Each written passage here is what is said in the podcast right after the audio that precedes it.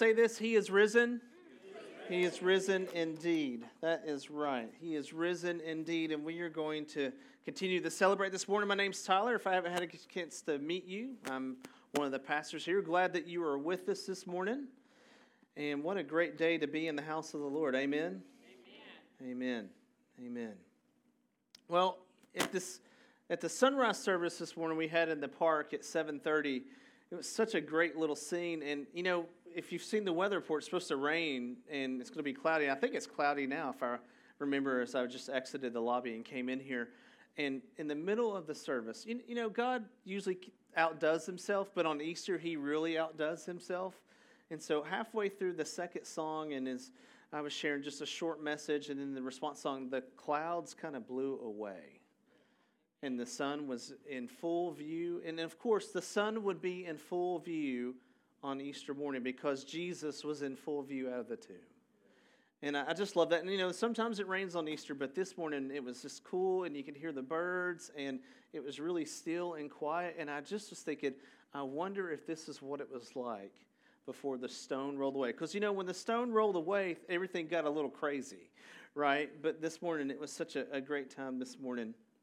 And one of the things we talked about was some uh, great phrases uh, that we either said or written down. And one of no, it's not the Cowboys win the Super Bowl. I'm sorry. That was not one of them that we shared this morning. But the two that we talked about was it is finished. On Friday, Jesus on the cross said it was finished. But then, as we're going to look at the passage this morning, the angel also says, He is not here.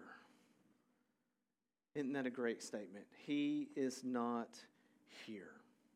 And before we get there, we're going to be in Matthew. But before we get there, I want to talk about John the Baptist. You know, and, and John the Baptist, not your typical Easter morning uh, piece to a message, but John the Baptist is really important. And if you know the story at all of who John the Baptist is, he was the, and this thing's my jacket. You know, I never wear a jacket, and we're going to have problems with said jacket.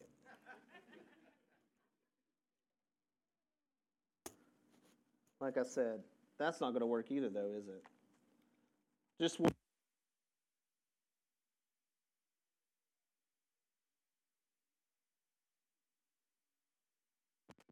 dead air. But you know what? Even in dead air, I'm good. I'll be all right. Even in dead air, Jesus is still alive. Amen. Amen. So, what y'all didn't hear is I said, even in dead air, Jesus is still alive. My apologies. We tried it and it worked for about 30 seconds. But there you go. So, John the Baptist, as I was saying, John the Baptist, is not our typical Easter morning uh, message, but John the Baptist is really important in the life of who Jesus is. He was the forerunner. And if you know who he is, he, he's a, a cousin to Jesus. And if you know the story, like Mary is pregnant, John the Baptist's mother is pregnant, and the babies get together and, and they leap in the womb at one another. Like John the Baptist, even in the womb, is announcing the glory of who Jesus is. And what I love about him is like he also says, I'm unfit to untie the shoes of the sandals of Jesus. But yet he baptizes them, and the, the, the dove comes down. We all know the story, right? Well, there's also another part to John's story. He's in trouble and this is toward the end of his life. He's in trouble and he is waiting in jail if he's going to be sentenced to death or not. And at his lowest point, he has questions on whether Jesus actually is the Messiah. He has questions on whether Jesus actually is the Messiah. In Matthew chapter 11, 2 through 6, we get this interchange, or 11 verses 2 through 6, we get this interchange between John and his followers. And so when Jesus has finished instructing his 12 disciples, he went out on from there to teach and preach in their cities. And then here comes John. Now, when John heard in prison, John's in prison because he called someone out and that caught him in trouble, and now he doesn't know if he's going to exit that prison. Seems kind of appropriate for this morning, agreed? Don't know if he's going to exit that prison or not. But when John heard in prison about the deeds of of the Christ, he sent word by his disciples and said to him, Are you the one who is to come, or shall we look for another? Are you the one? Now, this is the guy who knows who he is. This is the guy who's related to him. This is the guy who says, This is the guy I am unfit to tie the, untie the sandals of. And at his lowest point, he says, Are you the one who is to come, or shall we look for another? Friends, sometimes Jesus comes in our life in a way that we don't understand it. And that's what John's interacted with. He thought John, Jesus was going to do X. We've been talking about this for the last couple of weeks. We oftentimes think Jesus is going to do X when in fact he does Y. Right? We think he's going to do one thing, he actually does another. Are you the one who is to come, or shall we look for another? And I love this in verse 4. And Jesus answered them, Go and tell John what you hear and see. The blind receive their sight, and the lame walk. Lepers are cleansed, the deaf hear, and the dead are raised up. The dead are raised up. On Easter morning, because Jesus has exited the tomb, the dead are raised up. And the poor have good news preached to them, and blessed is the one who is not offended by me. John's at his lowest point, and even still, he had questions. And if John the Baptist felt this way when Jesus was alive, how much more questions and sadness were felt by his followers in his death? But as the Bible says, there is joy in the morning. There is joy on this morning, the joy that surpasses all other kinds of joy all the things, all the things like I've been thinking about this week, all the things I love, all the things I like, all the things I like to do. The joy of knowing who Jesus Christ is surpasses all of those. And it doesn't even touch it. And it doesn't even touch it. Matthew 28, 1 through 10. I want to look at the resurrection passage this morning. We're going to spend just a few minutes here.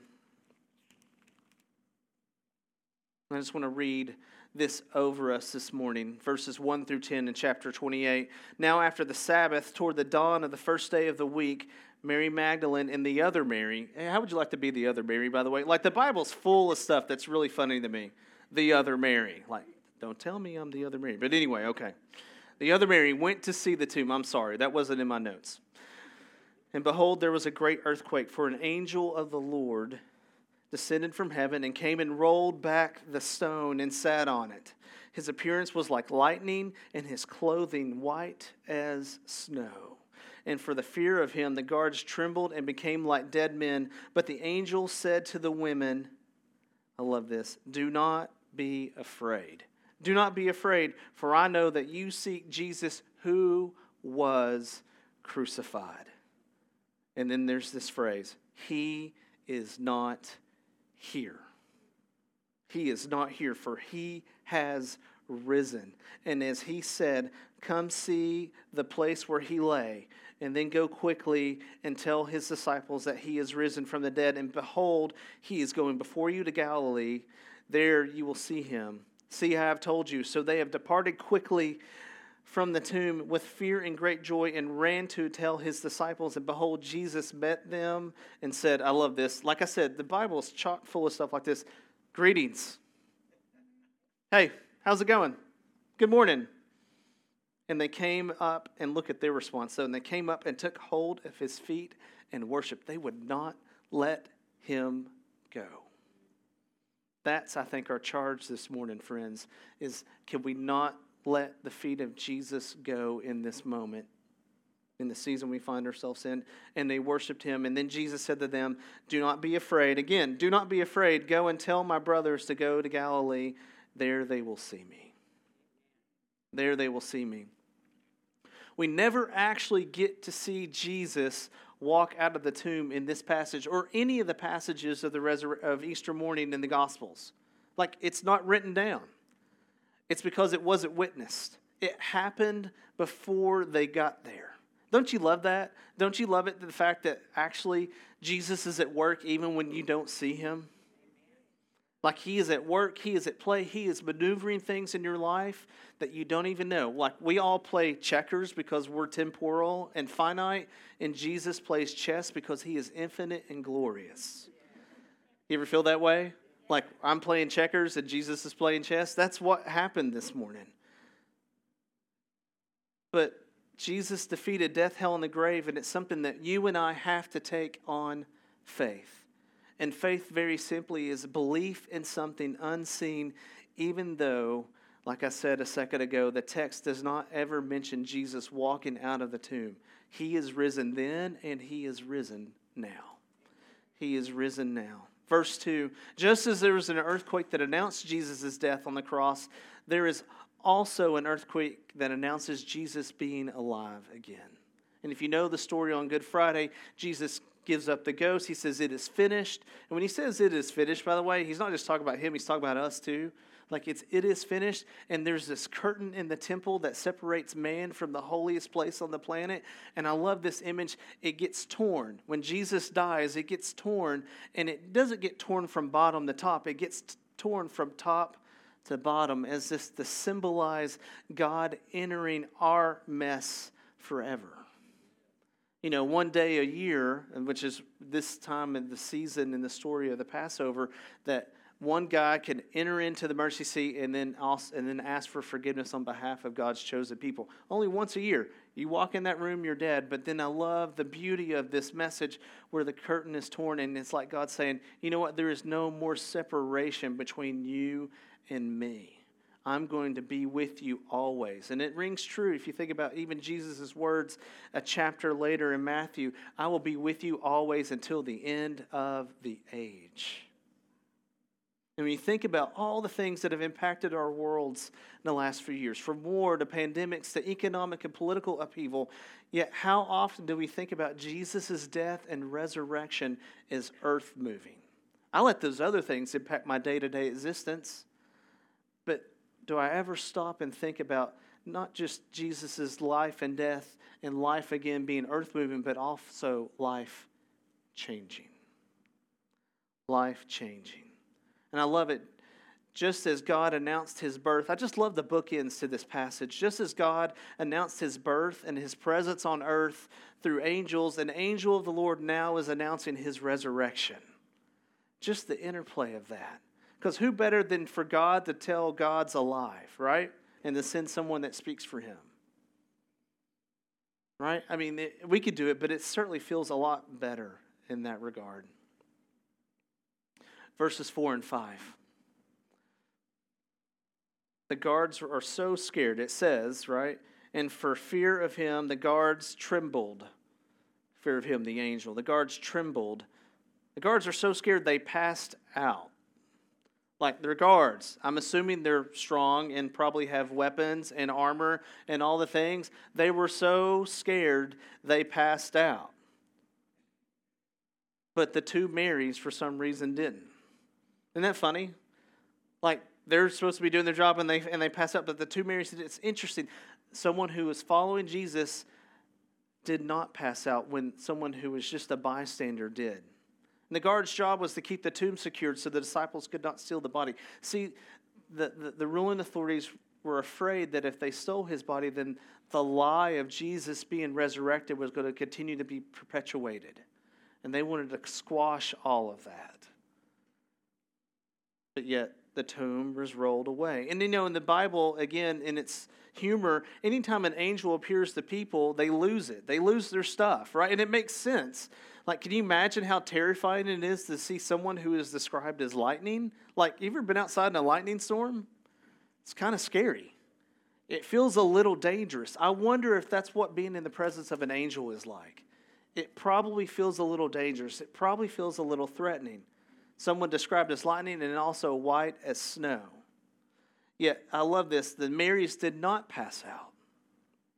They did not pass out.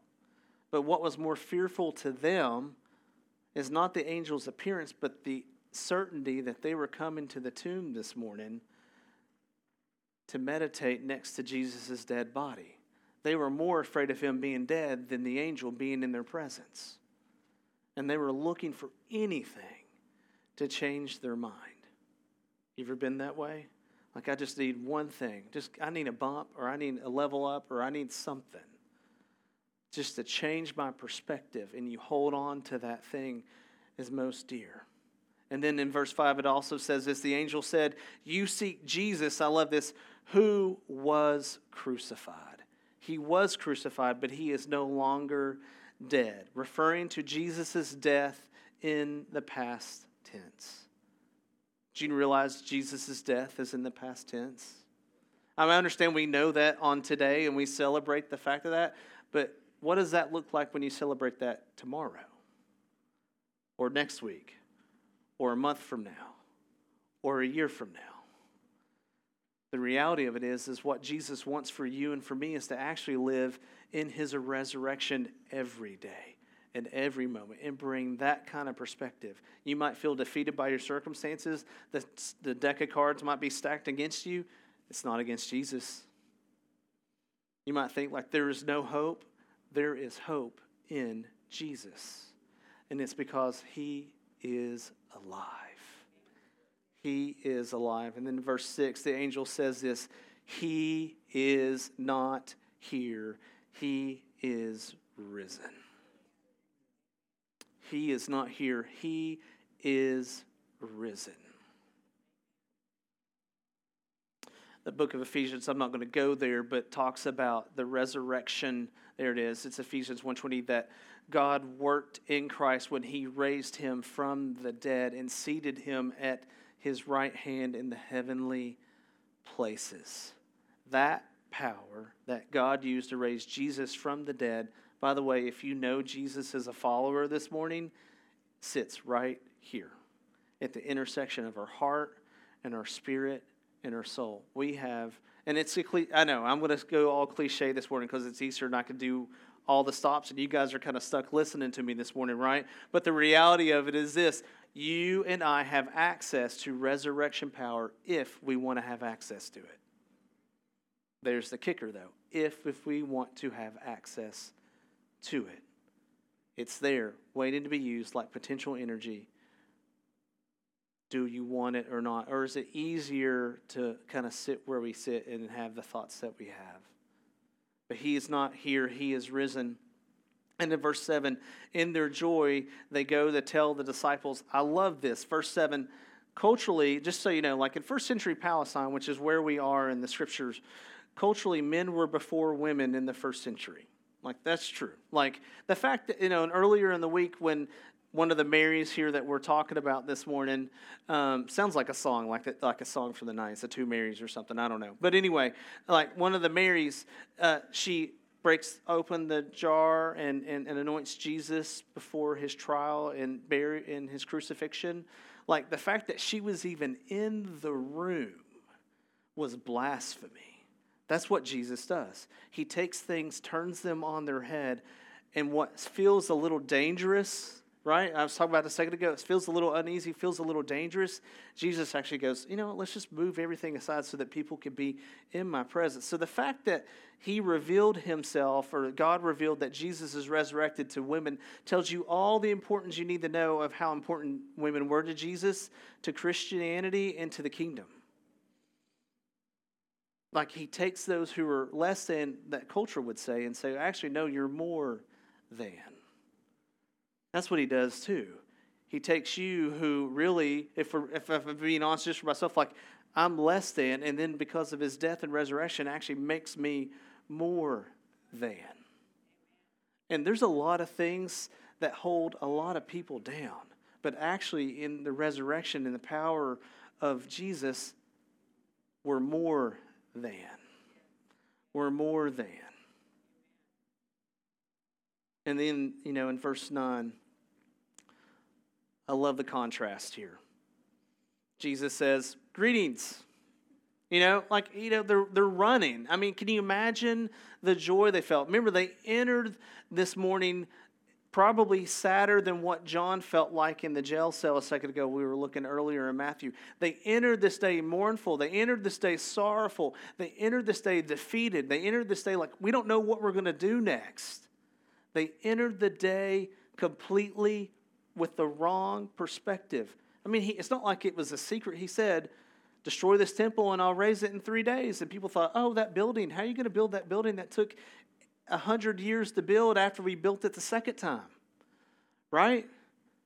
They entered that morning with that posture, and now they're running. They are running as hard as they can run. I mean, just imagine this like the stillness, the quietness, the stones rolled away. There's been an earthquake. Those dudes are passed out like they're dead men, and they're taking off down the road because they can't contain themselves.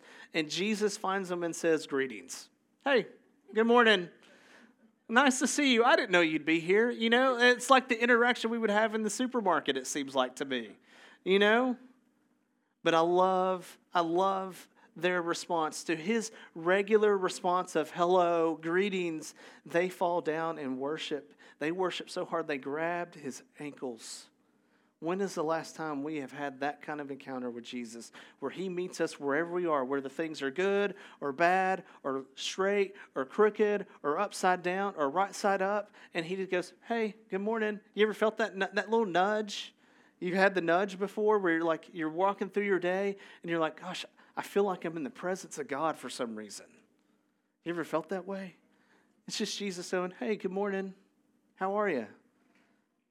And then our response is the worship. They worshiped in such a way they did not want to let him go for fear that he was not real, and they were all dreaming. By the way, the Bible puts it in there that they grabbed his ankles to show that he was actually in bodily form. There was a lot of conversation of was Jesus really real or was he a ghost? There was all this stuff, right? Like that's why Matthew recorded the way he recorded to say that no, they're touching flesh and blood and bone. They worshiped. And just like the Marys in this passage this morning, you and I will all meet Jesus face to face one day. And for and just for me, like I was thinking about that this morning and this week, there are parts of me that are super excited about that, but then there are parts of me that feel a little uneasy about that too. Feel a little uneasy about that too, because I'm like, gosh, like I'm going to meet him face to face. Is is he going to accept me? Like he knows all the things. He sees all the things. He knows all the thoughts. He knows all the stuff that nobody else knows, right? Are you sure? Like, are you sure I'm good? Are you sure that you're sure that you're sure that I'm good? Because I want to be sure and sure and sure that you're sure that I'm good. Right?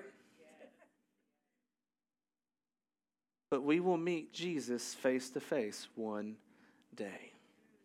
And here's the reality we don't have to wait till we get to heaven because that has profound implications if we're waiting. If we're waiting now, it means something later. But if we want to meet him now, he is open and available. Verse 10 Tell the brothers to meet me in Galilee. One thing, okay. So while we, we celebrate Jesus' triumphal entry on Palm Sunday last Sunday, and then he has you know if you've been reading through the gospels this week we have all the things you know he's, he's healing people he's teaching he's being very aggressive. He's you know whereas before his ministry was kind of hidden and off to the side he is in full view of all the power centers in jerusalem at this point. Like there is no veil. He is not hiding himself. He is not mixing metaphors. He is going right at the heart of you're trying to clean yourself up and you can't get yourself there, and what you need is to believe in me and my work, right? That's what he's doing. And so while Jesus is shining, which he should, his followers and his disciples are not having the same kind of week. Like, if you know the story, Peter denies him three times. Right? You ever had that moment where you're like, gosh, would I deny Jesus if my life depended on it? I don't know. Maybe. I hope not. I pray not. But I don't know. I'm not in that situation much. Peter was. He was scared to death, denied him three times. Jesus told him he was going to deny him three times, and he still did it. Like, I just, you know, like the power of Jesus is kind of mind boggling to me. And so they all scatter. He's crucified, he, he dies. They all scatter, they run and hide. And so their failure on Friday, they're nowhere to be found. Their failure on Saturday, they're nowhere to be found. There's guards at the tomb. And then on Sunday morning, okay, well, you know, he said, I'll resurrect on the third day. This is the third day. They're nowhere to be found except for the two Marys. But they're nowhere to be found. And even on their failure on Friday and Saturday and Sunday, I don't know about you, like, like I'm my own worst critic. And I could be pretty harsh on myself, you know, and, and, and I have those things. I'm like, gosh, I should have done that better. You know, I, I could have done this better. You know, all those things. I don't know if you struggle with that or not. Like I'm, but you know, we could be our own worst critic. Like the disciples had a bad week. Certainly didn't seem fitting of the culmination of three years of ministry with Jesus. I mean, he sent them out. They performed miracles. They healed people they ministered to people who, who needed hope and, and, and, and, and, a, and a hand. And, and then when everything went sideways, they ran.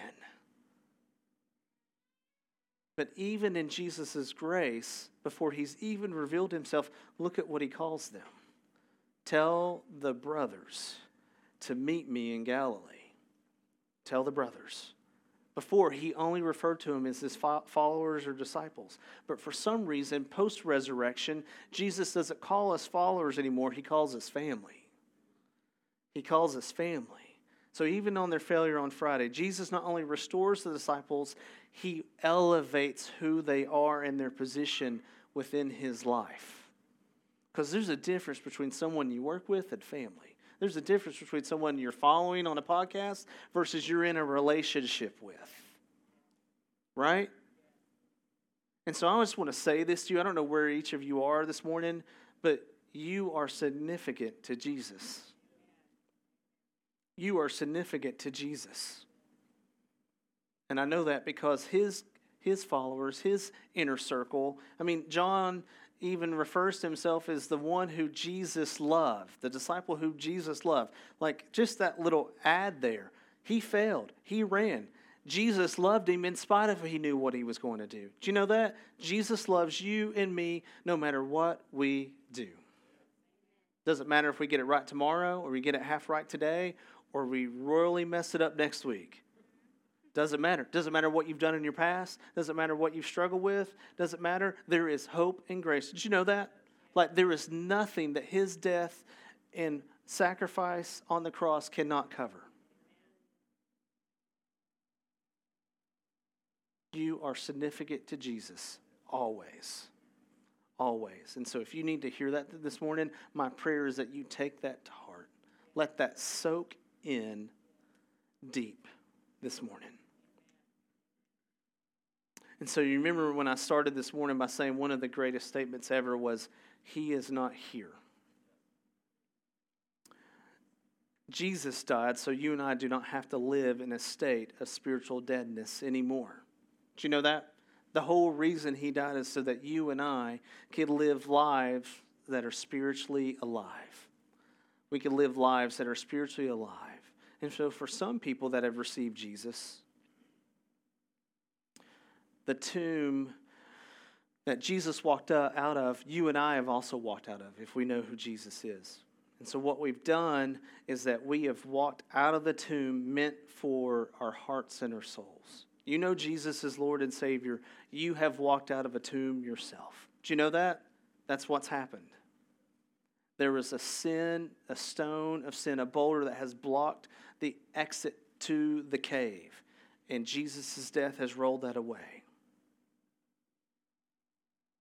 Others for the tomb is now open and they've responded. I've been to this point. Maybe this is where you are in your walk right now. I don't know.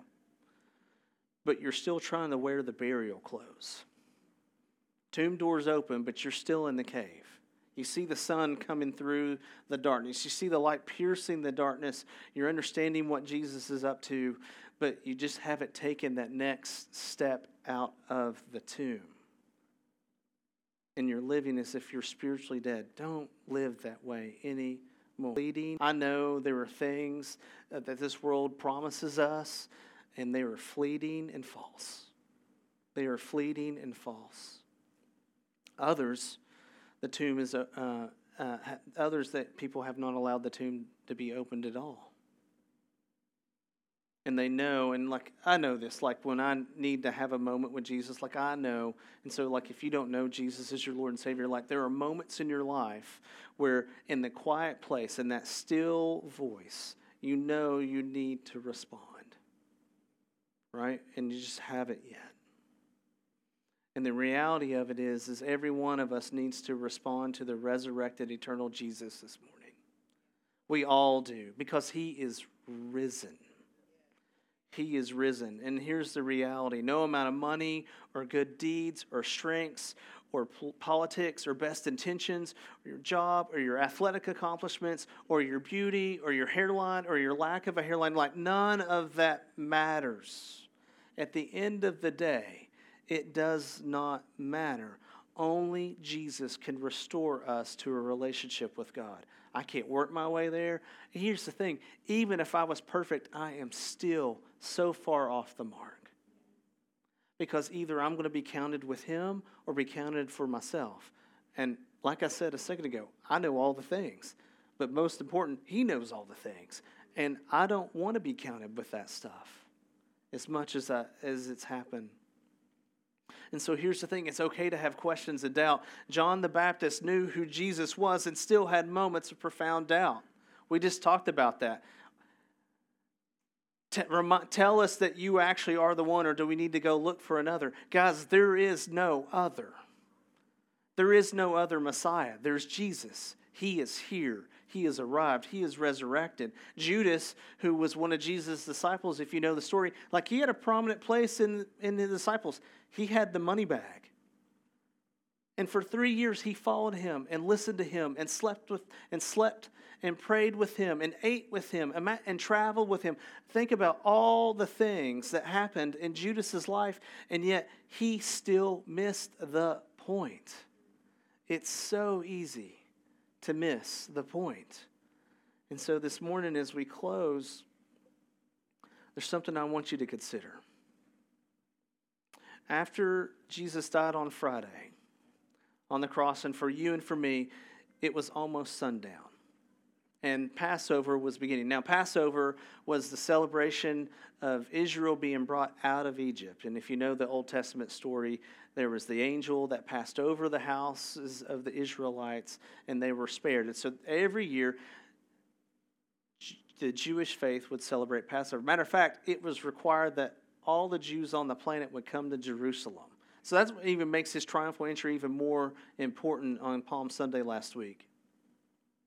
And so it was Passover, and it was against Jewish law for Jews to remain on the cross unburied. Do you know that? Like it was against law. Now, Rome, who was in charge, really, they would leave bodies up there as a deterrent to remind people, hey, you step out of line, it's going to cost you your life. Interesting. I mean, just the interplay here, right? You've got the controlling authority who uses a dead body for a negative effect versus Jesus who uses his dead body for a positive effect. I mean, just the interplay. So it was against Jewish law for Jews to remain on the cross unburied.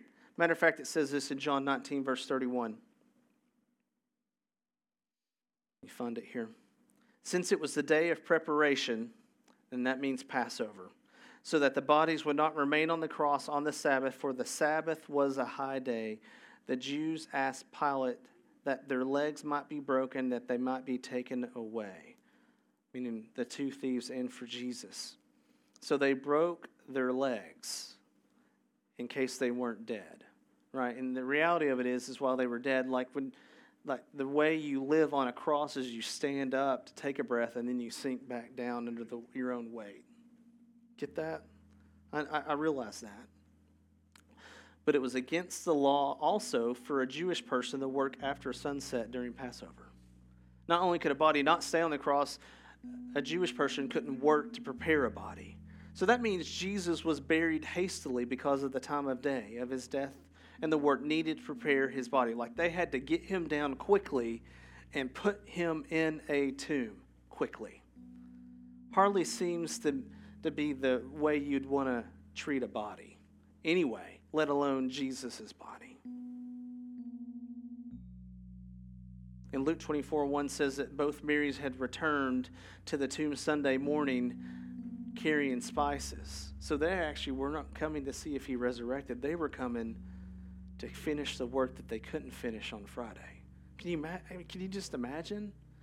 Like they're carrying the stuff that they want to get, somehow roll this stone away that they didn't know guards were at so that they could actually give Jesus a proper burial. They wanted to give Jesus a proper burial. And so, why do I bring this up this morning at the end of our time? I think it's easy for me and you, all of us, to hastily put Jesus off to the side because we do not have the time or we do not want to commit the time to get to know Him in a relationship. I think it's really easy in this day and age. It's a lot easier just to be entertained than to actually be in a relationship with Jesus. And so, this is true if you've been a Christ follower for a long time or you've not followed Him a day in your life. And here's what it is it's like, hey, Jesus, thanks for dying for me. I could take it from here. I'm good. For you self reliant people in the crowd, of which I am, like, I'm good. I got it. And people always say, hey, ask me for help next time. No, I'm, I've got it because I want to prove that I got it. It's just a subtle way of trying to work my way to God. Or, hey, Jesus, you just sit over there in the corner and I'm going to mostly ignore you unless life throws something at me that I can't ignore anymore. There's the flip side of the coin. And so I think today is a great opportunity for each of us to think about where Jesus occupies the resurrected Jesus, the Holy One, the all powerful one, the one that is eternal, the one that has died for you and for me, the one that walked out of the tomb, out of the grave clothes, and now is restoring and has restored you and me to a relationship with God the Father. Think about where that Jesus occupies the space in our lives. And here's the thing can I let you on a little secret? I need to do that too. I need to do that too. So Tanya's going to play. I want to give you a chance to respond in song. And if you're a Christ follower this morning and you want to give Jesus more prominence in your life, today is a great day to do it. It's a great day to do it.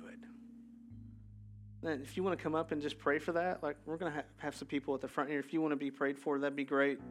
If you've never trusted Jesus as Lord and Savior, I would just say in that quiet place, I know this is a public place, but in that quiet place, maybe He's saying, Yeah, today is the day. If you'd like to come forward and, and be led in a prayer on what that looks like, we'd love to do that too. And here's the thing there is no judgment for whatever reason we come is for whatever reason we come because the reality of it is this Jesus died for all the reasons. Do you know that? He died for all the reasons, even the reasons that you don't know yet. Even the reasons that you don't know yet. So I'm going to pray and they're going to play. Okay? Lord, thank you for this morning. Lord, I thank you that you are resurrected